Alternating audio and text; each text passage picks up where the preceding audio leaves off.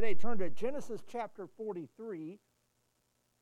Genesis 43, I've entitled the message, What Does God Want? Or maybe putting it this way, What can you give God that He wants? And uh, we'll, we'll see here the story here about Jacob and his boys, just to recap what's happened here. Uh, Joseph's brothers, remember, because of the famine, they go down to Egypt to get food. And Joseph uh, is in Egypt. He's gone from prison to the prime minister now. He's uh, only uh, second to Pharaoh. And they have to go. They don't know, they don't recognize him because he's got his head shaved. He's got uh, his face shaved like the Egyptians and the Egyptian garb. And they never expected to see their brother in a position like that. But Joseph recognized them. And he accuses them of being spies. He knew they were not, but he's kind of giving them a little taste of their own medicine. And, but mainly giving them an opportunity to see what they had done is wrong and uh, to remind them.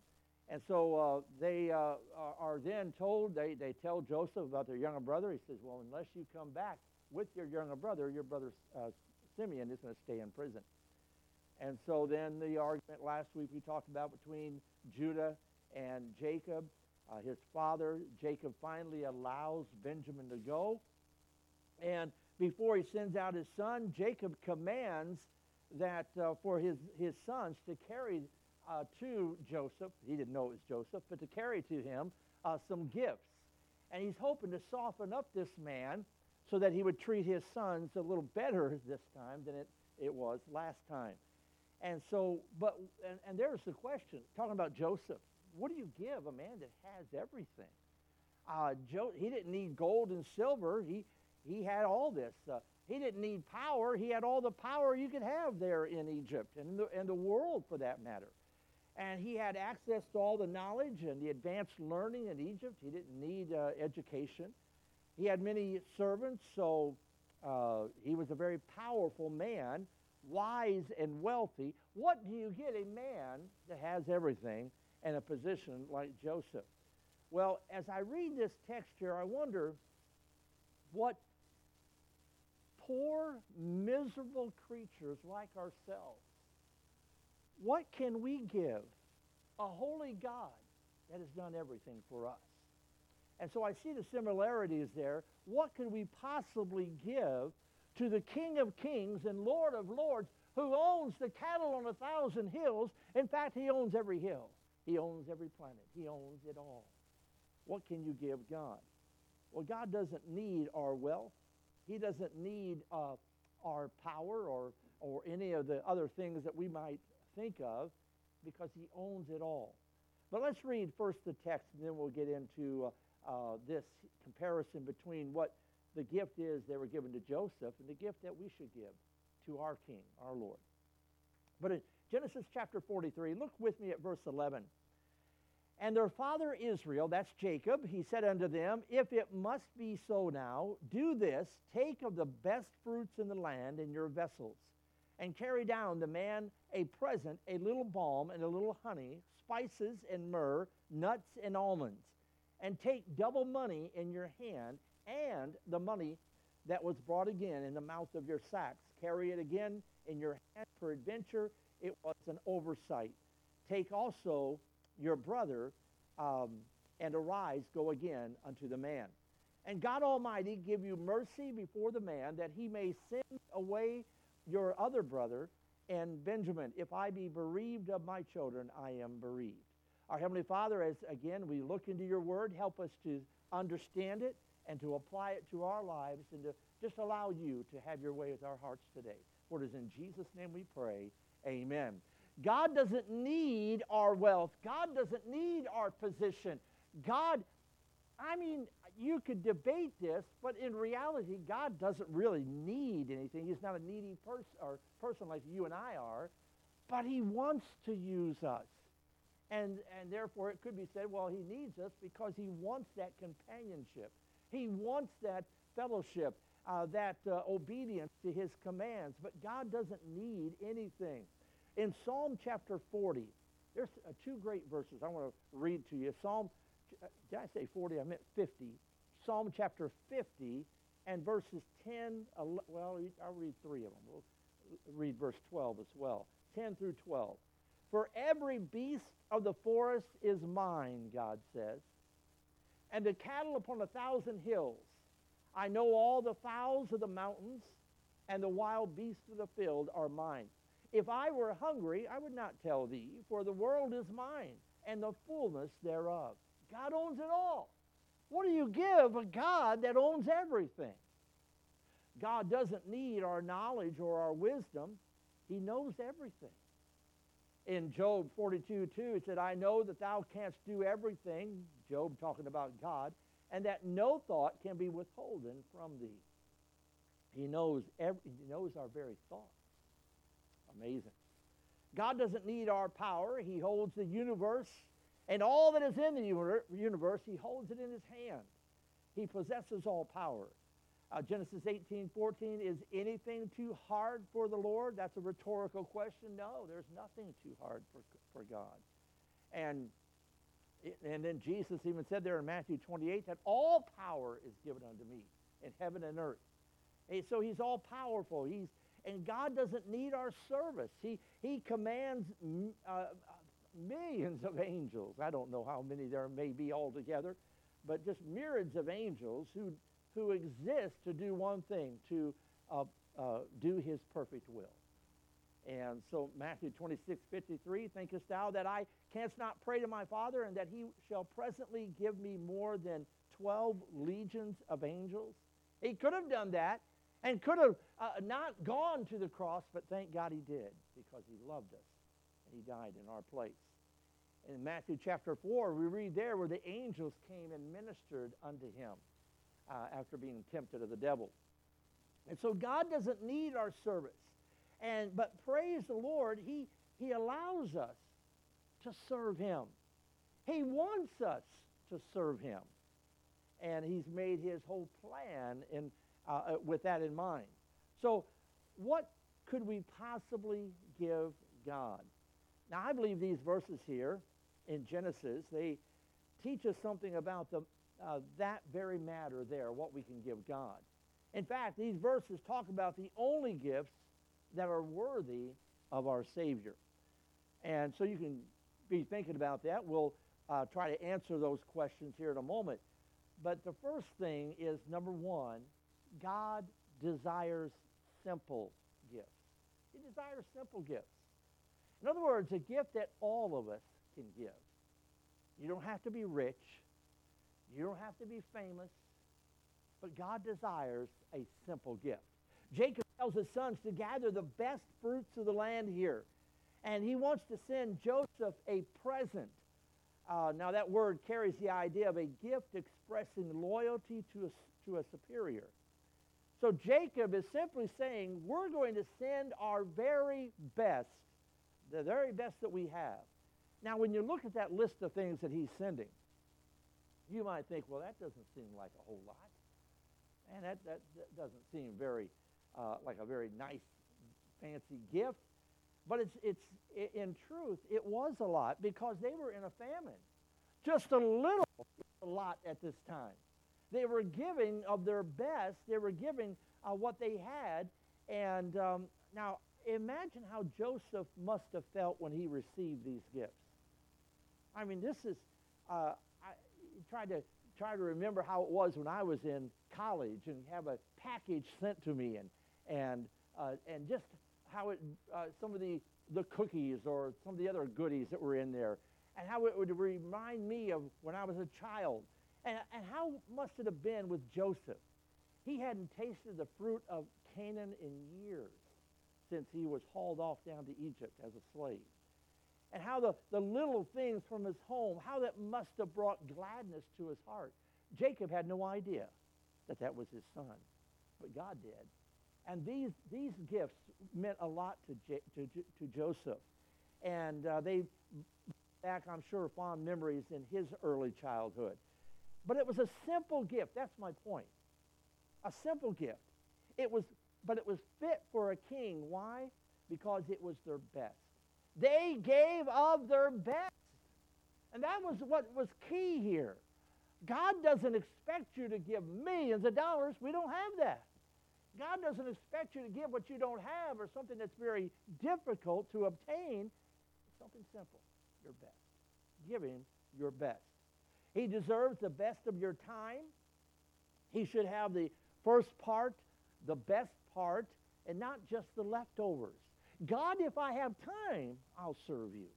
No, no. God wants the best of our time. Um, and if, you know, our time is a great gift to God. That's what he wants. And he deserves the very best. He also deserves the best of our service. You know, I, have heard people say, well, when I retire, I'm really going to start serving God then. Sometimes they don't even make it through retirement. But another thing is, you know how it is as we get older, we can't do the things that we once were able to do or as much as we were able to do. And so, in essence, what we're saying, God, wait till I'm spent. Wait till I do things the way I want to do it, then I'll give you some time. And I'll give you my service.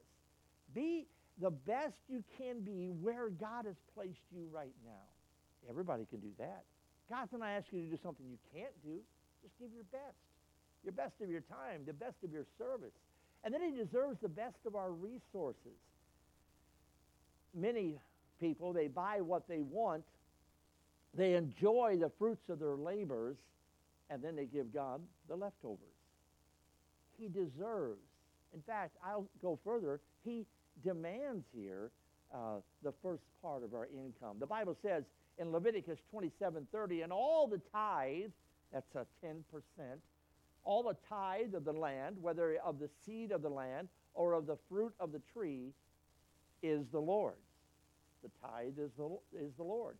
God's not looking for some elaborate, expensive gifts, but just simple gifts. All he expects us to give him is the very best that we have, and it's a gift that every one of us can give to him. And a gift worthy of our king. Now, Israel came to the place where they were giving less and less, less of their best, I should say. And, um, and, and that uh, they, they received a, a rebuke from the Lord there in Malachi and the book of Malachi. For the sake of time, we're not going to turn there, but God rebukes them for stealing the tithe, for keeping it to themselves and not giving of their time.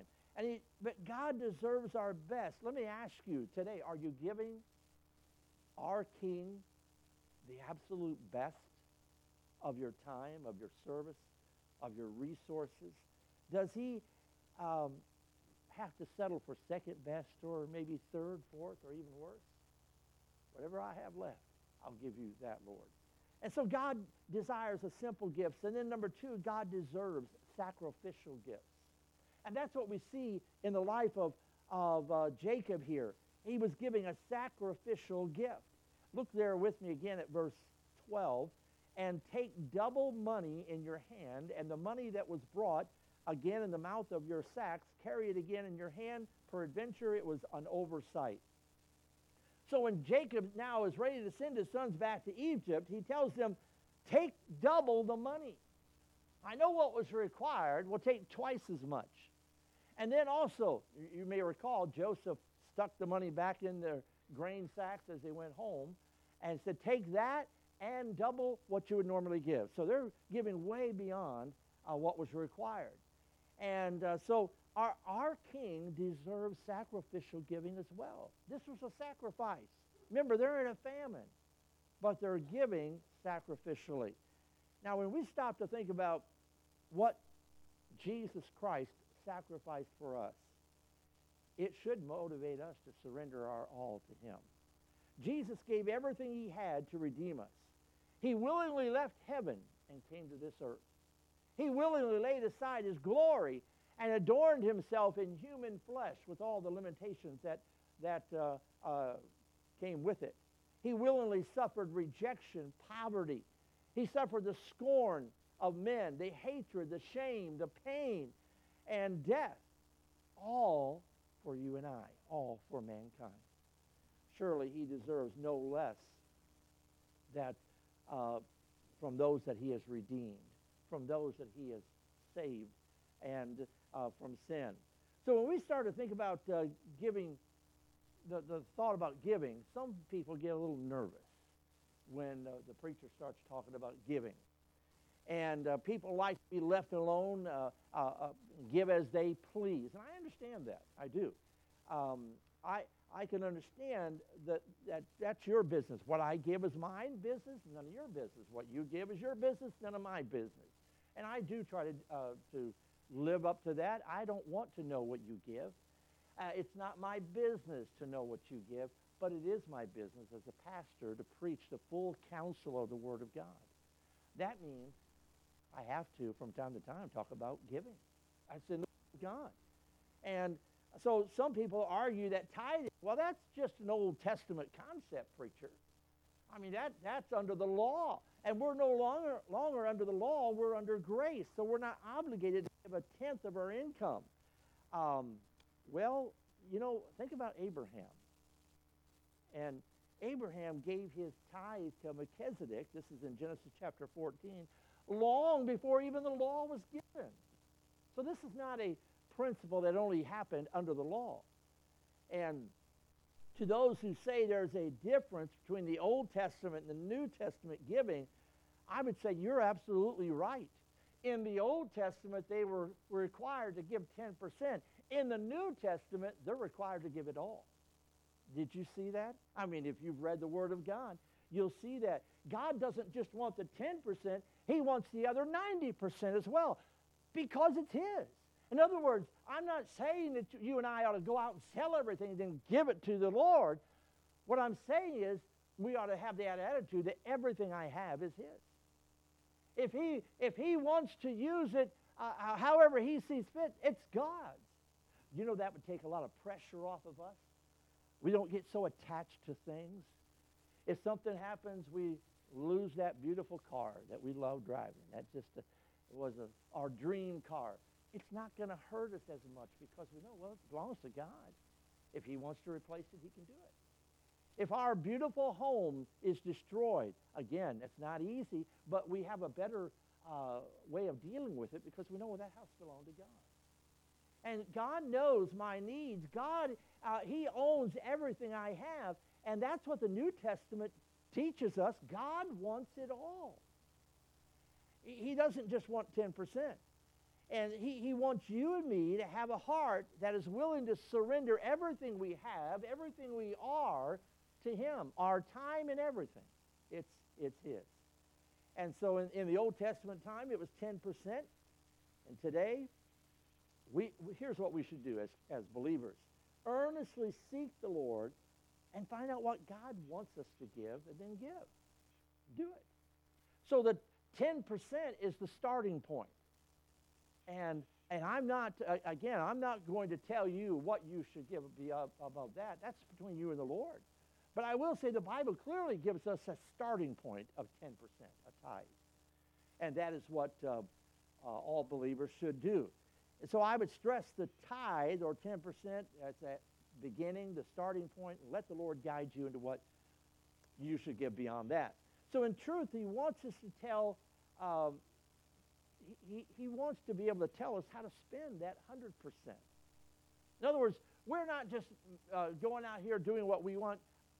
You ever wonder why so many times we get financially in a bind? We get in such a mess financially. It's because we didn't follow the, the principles of the Word of God and because we didn't really have the attitude that God owns all that I have. Every financial decision I should make with God and let and seek his will, his way. He wants to tell you how to spend not just the 90%, but the 100%, how to spend it. J. Oswald Sanders said the basic question is not how much uh, of our money should we give to God, but how much of God's money we should keep for ourselves. It's all his. It's all his. He's promised to bless those who give and curse those who withhold their giving. And that's what he was talking about there in the book of Malachi, chapter 3, where the uh, people were holding back from God. And God said, You're robbing me. That was all the tithe. And uh, so when it comes to the matter of giving, what you give is, is best settled between you and God. And Uh, 2 Corinthians chapter 9 has a lot more to say about that. But it's my conviction that we should give in direct relationship to how much God has blessed us with. Uh, if, if He has done anything at all for you, and I dare say I, I don't have to question that, I know God has done much for you. I know God has done much for all of us. But if He has done anything for us, then uh, uh, we, uh, we've been blessed by Him. We should express that by giving to the Lord's work. And uh, we don't we don't raise money as a church here for you know through bake sales, car washes, yard sales, and and, and I'm not not criticizing anybody any other church that does it. Okay, I'm not not at all.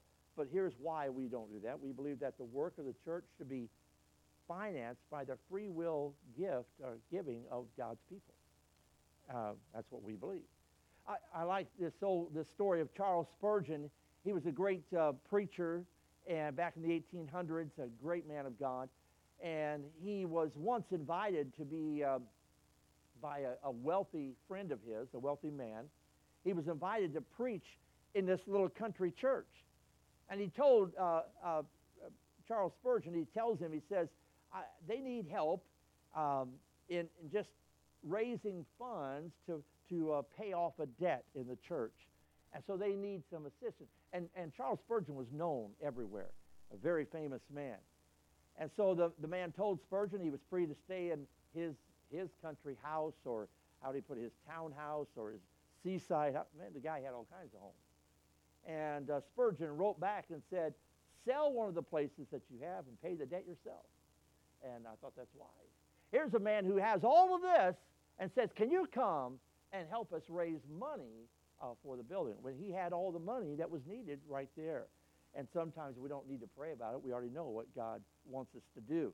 Did you know that people withhold their tithes sometimes? I hope that's not the case. Again, I know nothing. All right? Uh, I hear nothing. I see nothing as far as the finances go. I, I know as much as you do. I'll put it that way. But uh, so I'm not trying to, to say anything specifically, but I will say this. Uh, there I know in other churches this has happened. People get mad. They may not, may not like how the church spends their money, so they stop giving. Or they, they think the preacher makes too much money, so they stop their, their giving. Or uh, they uh, might not be getting their way in a certain area, and they stop their giving. Now, to me, that is a dangerous game to play all right? Uh, because you're, you're not necessarily hurting the church or the preacher or somebody else. It's God's money that you're, you're dealing with there. And so I just want to warn you. If you really believe that the tithe is the Lord's, you and I, we have no right to hold it back and say, well, I'm not going to, until they do it my way, mm, I'm not going to give. Look, if a church is so out of line with, the, with, with the will of God, it's time to look for another church. If you say, boy, I can't give the money to this church because of where they stand on this or that, and they're not lined up with the Bible, then get out of that church. But if you uh, uh, can't find a biblical reason, you have no right. I have no right to withhold uh, my tithe to God. Now, it's a dangerous game to play, as I mentioned a, moment ago. Um, and, and then, so be careful, be careful how you handle God's money. And that was the lesson in the book of Haggai, chapter 1. Um, they learned it the hard way. God brought judgment upon them because of the way they handled God's money. You know, a lot of people are like uh, this man here in this story, just a, it's a good way to illustrate it. Uh, there's a, a man who had nothing. And God gave this man 10 apples. And he said, Three of the apples are for you to eat. Three of the apples are to trade for some kind of shelter from the weather, from the sun, and uh, that you might, um, uh, you know, be, be protected. And three of the apples are to trade for clothing to wear. And so he, he gave uh, uh him the last apple, so that was the nine apples. He gave him the last one. And he said, Now, this last one is to give back to God and to show your gratitude for everything that uh, he has done for you. And so the man ate three apples right away. Those were three were his. He traded three for shelter. He traded three for clothing. And he took that tenth apple and said, Man, that is the best looking apple of all ten. That's the juiciest looking apple of all of them. So he eats that apple and gives God the core. That's kind of the way some of us, some Christians do. And so God will bless those who honor him in their giving. Are you giving what you can to the work of God, to the kingdom of God? Are you giving sacrificially? Are you giving willingly? Um, it reminds me of a story of Billy Graham. He, uh, his wife's name was Ruth. And early in their marriage, uh, he was visiting a church where Billy Graham spoke. And uh, during the offering, an usher came by and held the plate in front of him. He reached in his wallet, grabbed what he thought was a $1 bill, but as he laid it in the plate, he realized it was a $10 bill. And that was pretty much all he had. And he, of course, he couldn't grab it out of the, the, plate now. It was too late. It was already left his hand.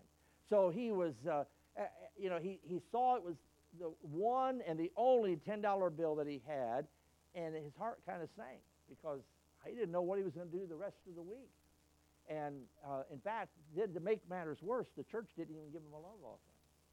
So he gave his last 10 bucks away, and then he doesn't get an offering.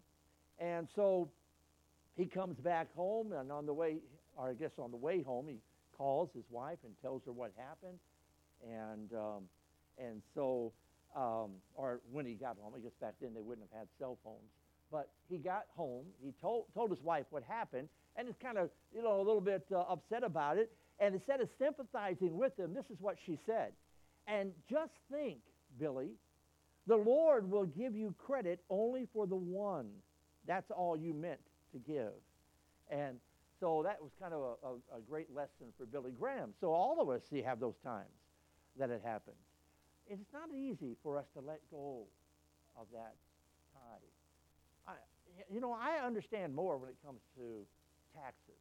Boy, we get taxed left and right, don't we? Sometimes 30, 40 percent. And uh, but we have to give it, or there's great consequences. God is not going to. Uh, th- there are consequences for not obeying a tithe, but that's between you and God. I am not. I am not trying to badger anybody that I know is not giving. I don't know that. As far as I know, everybody is obeying the Lord in that. My job as a preacher is to say what the Word of God says, and your job, our, all of our jobs, is to obey what God says. If you love me, Jesus said, obey me. Obey. Uh, do his commandments. Let me get to my last point here, and I'm done t- today. God, not only does he just want simple gifts, he does want our sacrificial gifts. You see, these are things all of us can do. You don't have to have land and money in order to give a simple sacrificial gift. What you remember the woman with just two mites? All she had was wor- worthless in in the economy, but it was all she had. She gave it to God, and God rewarded her. Then God demands submissive gifts. There in verses 13 and 14, Jacob sends Benjamin away with his older brothers because that's exactly what Joseph demanded that he do. Judah made it clear to his father Jacob that we can't go back unless Benjamin comes with us. And Jacob did not want to send Benjamin, but he finally succumbed to that. He submitted, he surrendered his, himself to the will of Joseph. He didn't know it was Joseph, but to that man who was a leader of Egypt, and he sent his beloved son away. So, more than your time, more than your talents, more than your tithe, God is really interested in having all of you. That's what God wants. See, he wants, he wants to bring you to the place where it's you and it's not your stuff that's on the altar. Uh, because if he has us on the altar, he has everything. It's, it's like we've said before if God has our heart, he has our wallet. But if he has us and all of us, we have put ourselves on the altar, as it says in Romans chapter 12, 1 and 2, I beseech you, therefore, brethren, by the mercies of God, that you present your bodies a living sacrifice, holy, acceptable unto God, which is your reasonable service. And be not conformed to this world, but be transformed by the renewing of your mind. Listen, folks, that's what God wants. He wants our all. And then, if He has us, He has our all. He has everything. And we're not going to be debating with Him. God knows when He gets, uh, gets you on the altar, that's when He has everything. So God works in our lives to bring us to the place of total submission. Uh, uh, you know, when, when um, He has everything, like Abraham.